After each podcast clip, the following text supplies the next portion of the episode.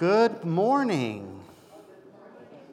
And welcome to worship here at Springfield Church of the Brethren. It is Sunday, February 5th. Uh, welcome to all those who are joining us in person and those who are joining us online. Our scripture today comes from John 5 1 through 15. Sometime later, Jesus went up to Jerusalem for a feast of the Jews. Now there is in Jerusalem, near the sheep gate, a pool, which in Aramaic is called Bethesda, and which is surrounded by five colored, covered colonnades.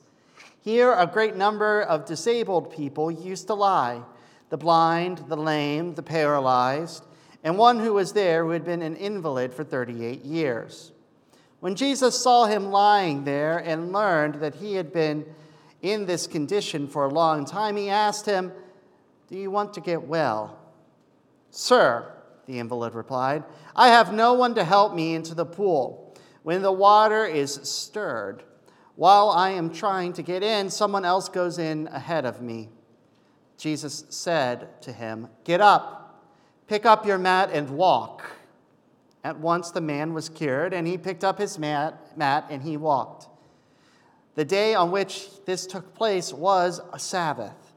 And, when the, and so the Jews said to the man who had been healed, It is the Sabbath. The law forbids you to carry your mat. But he replied, The man who made me well said to me, Pick up your mat and walk. So they asked him, Who is this fellow who told you to pick it up and walk? The man who has healed the man who was healed had no idea who it was, for Jesus had slipped away into the crowd um, that was there. Later, Jesus found him at the temple and said to him, See, you are well again. Stop sinning, or something worse may happen to you. The man went away and told the Jews that it was Jesus who had made him well. Blessed is the word. I remember this happening. Um, it was during, uh, I think, a county or a district band event where the, the, the yeah, whenever we did district or, or county bands or anything like that, they would always bring in a guest conductor from some college or somewhere to come in and lead us instead of one of our, te- one of our regular teachers doing it. Anyway, so he came in and he did this exercise with us, and then during the performance, and my band teacher loved it so much. Uh, Mr. K, that's what he was. Mr. K would have us do it um, all the time during our regular concerts. And it was simply this we would play a very simple song like Twinkle, Twinkle, Little Star. You know, the kind of song that every person knows. And he said, you know, think about it. How perfect we expect our kids to be. You know, if your kid does well in school and gets a 95%, they get an A. And that's, you know, considered what is it? A is excellent, right? A is supposedly excellent, B good, C is, huh? Average, D is below average, and F is failing. Give or take, depending on the school and all that. You know, A is, is excellent. You know, and then, and then he would show by having us play this song and would show what a passing grade is in music. So we would play something along the lines of 75% of the song correct. It sounds terrible, by the way, when 25% of the notes are wrong. It's terrible. And then he would even show what like a 98%, so an almost perfect score would be. It would be like the one tuba player at the end hitting the wrong note. And how in music there is just simply a different standard of perfection. Now, arguably, you know, you can have different groups, different, you know, orchestral or, or band groups, wind ensemble groups play these songs, and it'd still be vastly different. You could have a junior high band who plays every note perfectly, and then you could have professionals play the exact same song with every note perfectly, but still sound like 30 times better because they are also 30 times better at their instruments. I mean, it just comes with it. You know, I can tell you as a, as a former trumpet player who wishes he could get back into it at times, you know, my, my, my, my ability to make a note and to make it sound good was vastly different by the end of my time. You know, it was just that much better. We all have different levels of perfection that we all expected to keep. You know, and, and you know, in different areas of our lives, it's different. You know, if, ay, ay, ay. You know, if I'm, if I'm cooking food, if I'm cooking chicken, I want my chicken to be fully cooked 100% of the time.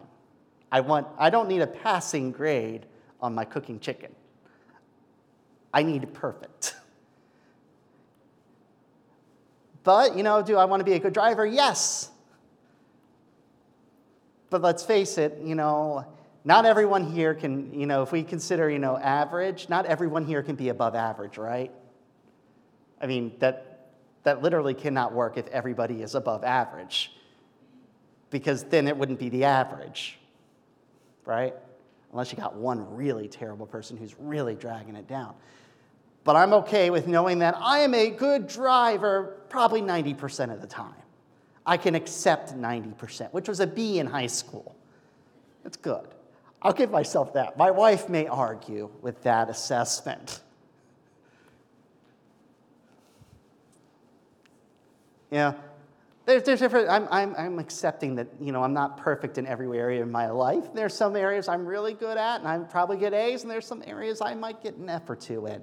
One of them was Spanish. My parents were so happy when I got a D because I didn't have to take it for another semester. I, I was really bad at Spanish.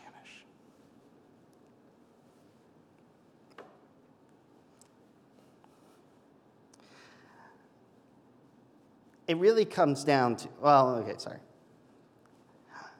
We, we all accept a little wiggle in our lives, accepting that none of us can be perfect on all things at all times. And that certainly applies to, to how we live our faith. None of us are perfect. I mean, Jesus is the exception. But as far as I'm aware, there's no one else who has been able to do that. Even when we look at the great heroes of our history, the great religious heroes and whatnot, we, we very quickly, after scratching the surface, discover, you know, this guy was a philanderer, or that person had anger issues and would strike out at people, or this person, you know, believed something that, and taught something that, that morally is questionable. No one is perfect. Yet, when it often comes to faith, we think we can be perfect, or at least more perfect than others. At least some people do. And I know you've all encountered those people who think they've got the answer, right? At least once in your life, you've met someone who has all the answers, who thinks they've got their faith perfectly worked out.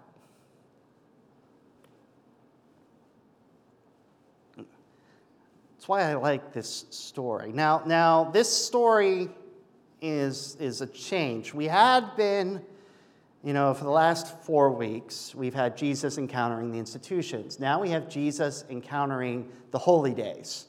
And there's going to be four holy days, just as there were four institutions. And the Sabbath is the most basic one. The Sabbath happens once a week on the seventh day. Technically, it's Saturday, but we would say Sunday because we're Christians. Um, but anyway, that doesn't matter. So, imagine for a moment, and that's why I had the kids work out the story, because once you really start thinking about it, you realize how crazy it is. For 38 years, this man is lying there beside the pool, waiting for it to bubble so that he can get in. Now, apparently, it bubbles fairly often. I don't know how often. I don't know if it's like a daily occurrence or it happens a couple times a week or what. But he's waiting there patiently every single day for it to bubble with the hope that somebody will come and help him into the pool. But no one ever does. And by the time it bubbles and he can get himself over to the edge of the pool, someone else has already gotten in. 38 years. Imagine that. That is no small chunk of change when it comes to a lifespan. I mean, even if, and in this day, you know, if you live to be, you know, in your 30s, you're probably going to make it to your 70s, even 80s. 38 years, that's more than half of your life, lying there waiting every single day. Not once, not once does it seem that any of those Levites or those priests or any of those other God fearing Jews who walked by him every single day stopped to ask him if he needed a hand.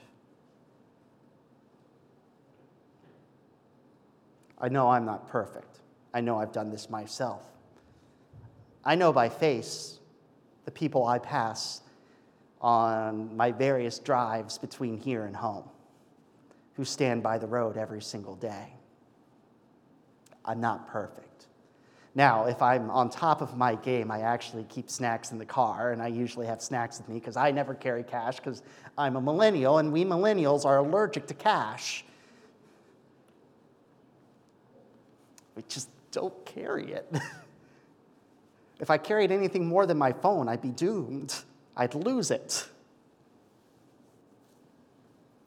Anyway, I'm not that different than them. None of us are. He's there for 38 years. And then along comes Jesus. Now, this is, this is almost a Markian story, like something Mark would tell, because this is how Mark likes to tell a story. There's this problem. Jesus rises from the mist comes over, solves the problem, and then disappears. That's how Mark likes to tell his stories. But it's almost like that. He's lying there, and Jesus appears and goes, Why are you waiting? What you doing? And the guy tells them. Now, we never really know exactly Jesus' thought here. It doesn't say. He doesn't say, Oh, I'm going to, you know, I'm going to heal you because of X, Y, and Z.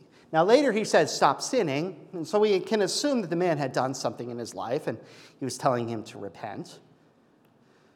But he doesn't really say why he's doing it now. I have this theory.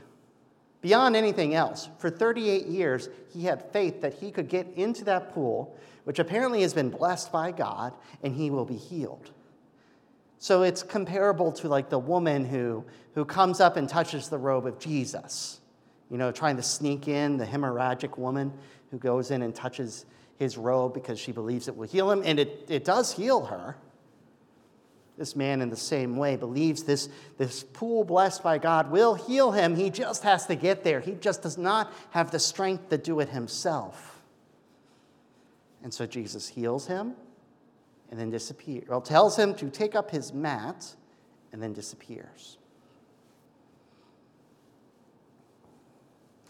Now, I was trying to think of a great comparison for this, and I, I can't think of exactly one, but it would be kind of like what happens next, as if one of those, it's mostly men, one of those men who, who I pass every single day when I take certain routes here in, between here and home,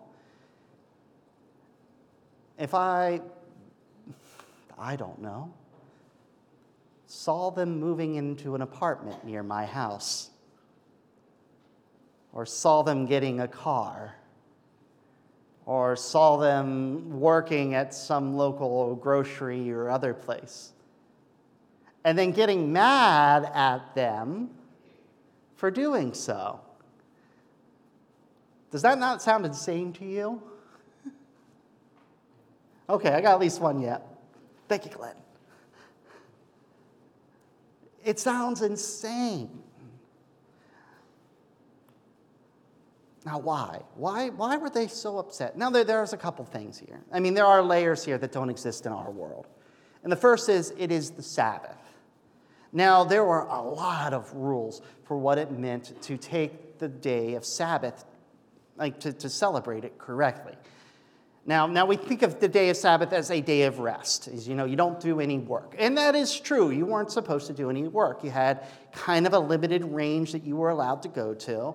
Uh, if you go home and check out your oven, you may notice in your oven's uh, manual, especially if you've got an oven that's like 1990s and after, you know, anything electronic, it may even have a Sabbath setting where, you know, according to the Sabbath rules, you can take the food and put it into the oven, you just can't light it.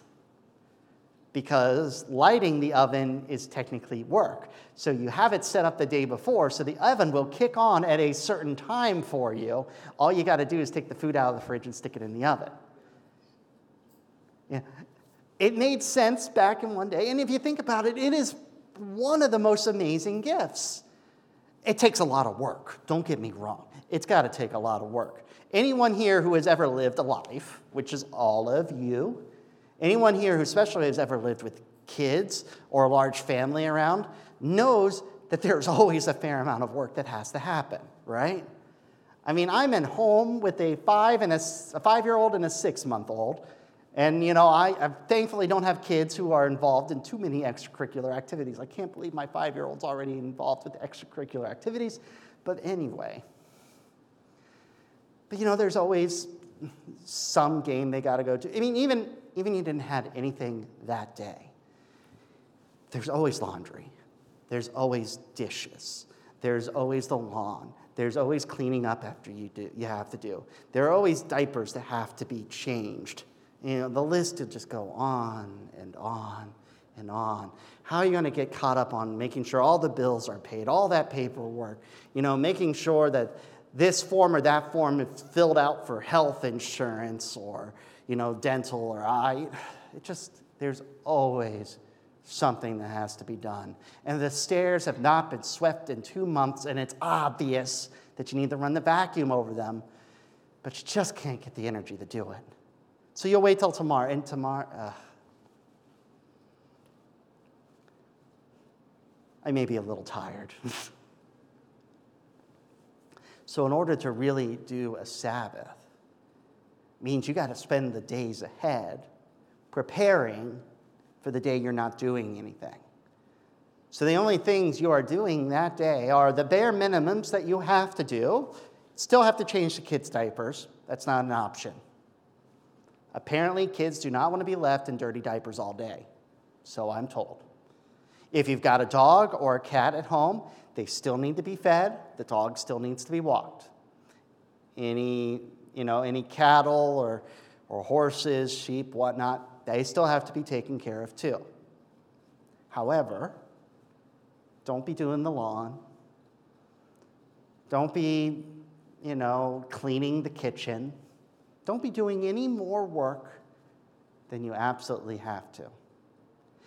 The idea is you should be spending the day playing with your family, sitting around and talking. I, am not sure if board games count as work or not. It depends on the board game. I think technically Scrabble is work. This is my theory. Scrabble is work. Monopoly is borderline, and Skip-Bo is okay. Oh, but that's cards. And eh, whatever. So you spend all week preparing for a day off, but you really get a day off. And I don't know about you, but the idea of actually having an actual Sabbath is amazing a day when you're truly off, where you don't have any extra responsibilities beyond spending time with just your family,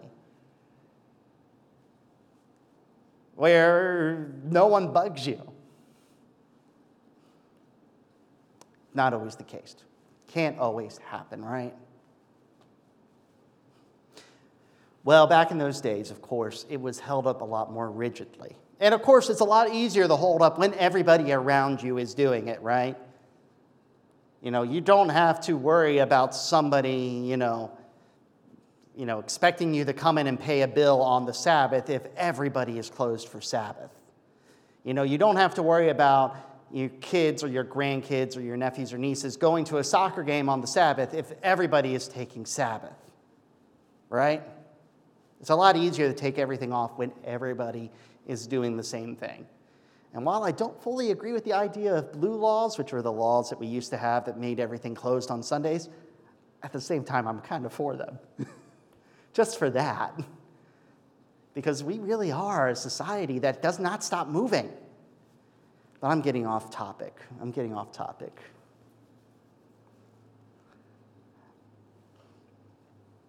Anyway. So, these people who were so sure of things, you know, they were so perfect in following all their rules, see this man that they have seen for 38 years lying on the ground there, waiting for somebody to help him into the water. They see him carrying his mat. Now, carrying your mat, of course, broke the Sabbath rules. You are doing, even if it's, man, it's the lightest of manual labors. I don't know if you've ever carried a mat. Like, I'm, I'm thinking basically here, think heavy beach towel. You know, those really thick woolen ones or woven ones. You know, it's not terrible uh, by any means. Yeah, it's heavier than, say, a yoga mat, but, you know, maybe the, I can't even think of anything. It's like carrying a bag of groceries. They see him carrying it and they are mad. They are ballistic because he is breaking the Sabbath rules. Never mind, they completely ignore that this man is walking. I don't know about you, I think that would be the biggest part of the miracle, right? He is walking. This man who has laid there for 38 years is walking for the first time. But it doesn't fit their picture of what they expect a good person to be doing. This man who has shown such loyalty, such faith in God, that for 38 years he lay by the side of the pool waiting to go in it and now he is breaking one of the commandments by not keeping the Sabbath. And they get really upset with him. And they go and say, Why are you doing this? And he says, Well, this, this guy, he was like out of the mist. He appeared. And he told me to pick up my mat and walk. And I did. And then he disappeared. I don't know who he is.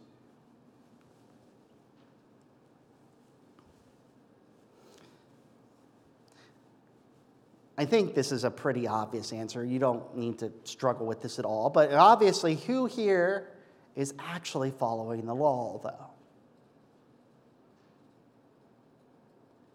You know, these, these, these temple elite, these religious elite, you know, they would have been, we don't know, they're Pharisees, they're Levites, they're, they're uh, Sadducees, they're the temple people.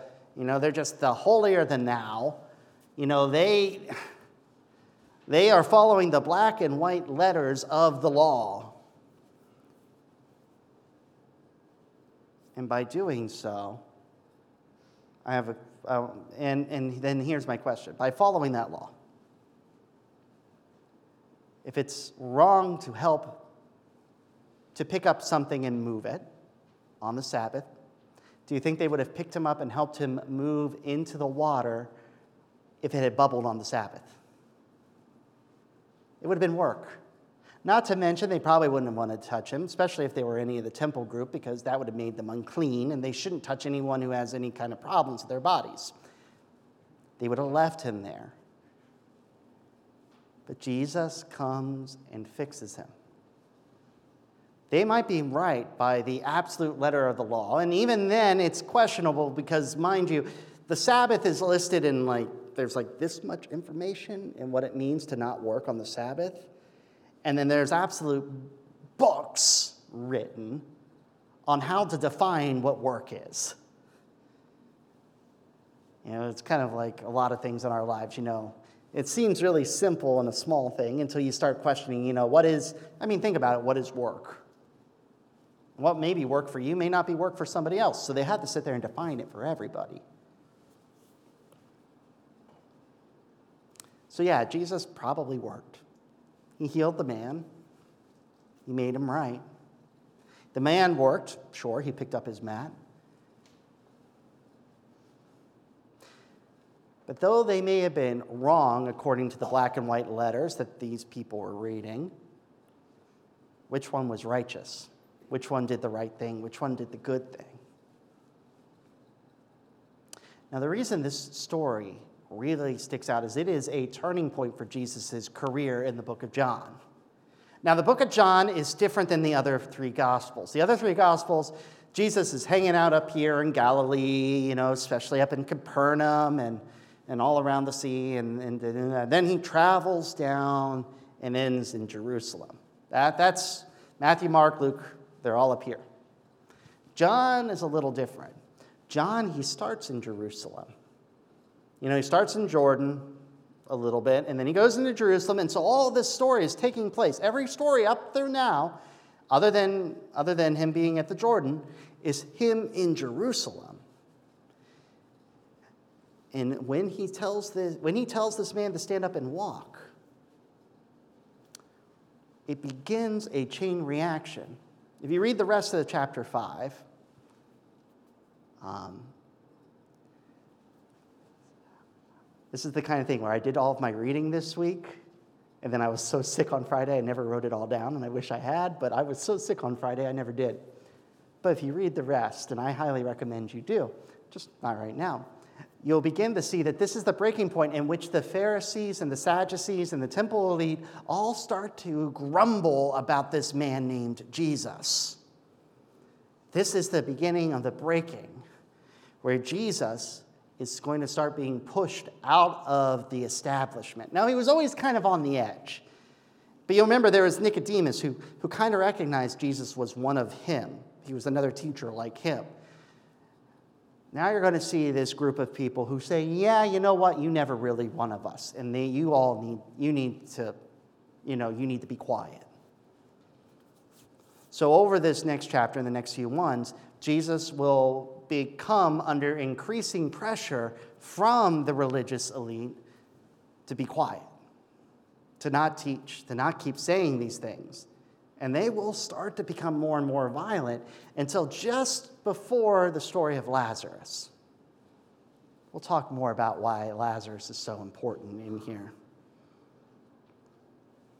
Now, before Jesus had attacked and reformed where the four institutions where they be, should be shaped, and he didn't make any friends doing that, mind you.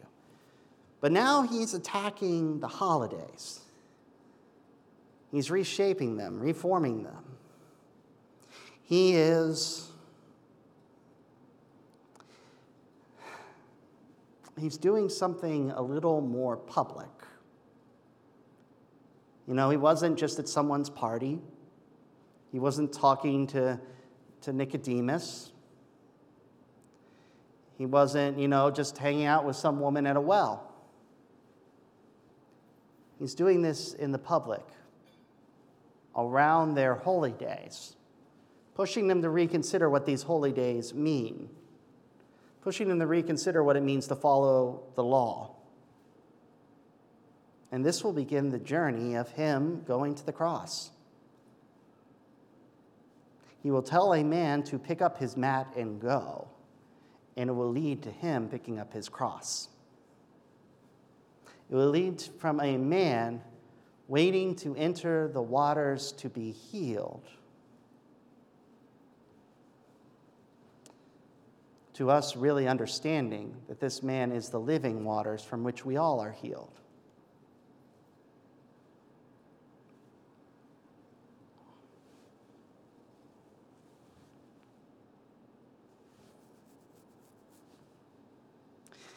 We'll never be as perfect as Jesus.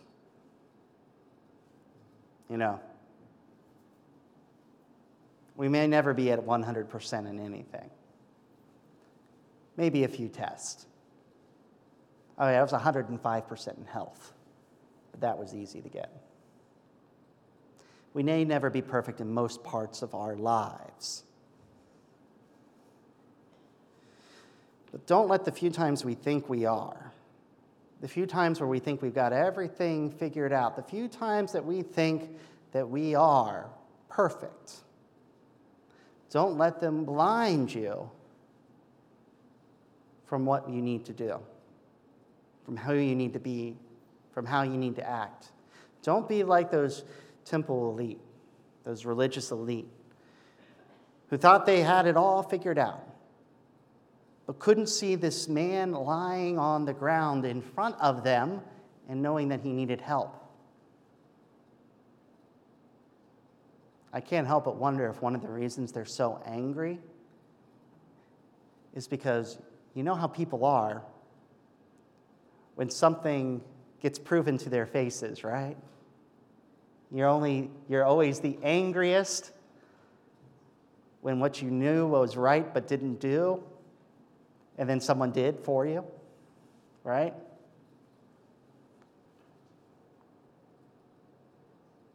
Don't let perfection get in the way of righteousness because they aren't the same thing. Don't ever let righteousness take second chair. Thanks. There is, and I, I have yet to watch it. I really want to, but maybe you've seen the commercials for it. It's called The Chosen.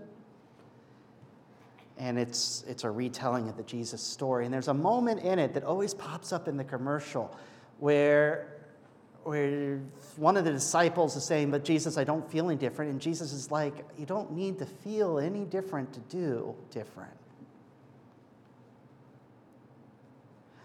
Jesus is always going to challenge us, to challenge the way we think, to challenge the way we do things. He's going to be doing that a lot to the people in these next few chapters challenging the things they hold dearest to themselves. The way, way it would be if someone came in here to challenge us on how we do our Sundays, on how we do Christmas, on how we do Easter, on how we do Thanksgiving, on our, our things that we hold closest to ourselves. Jesus is going to challenge us on every one. You know what? We're probably doing better than a lot of people did back then. He was challenging. Don't get me wrong. I know that I am, I am sitting among, as Paul would say, the saints You really are. But it doesn't mean we don't need to be challenged every single day by Jesus. May you go out today and be challenged. May you also go out and find a time of Sabbath when you can just be with God. I think both are really important. Go out and be challenged go out and rest. Amen.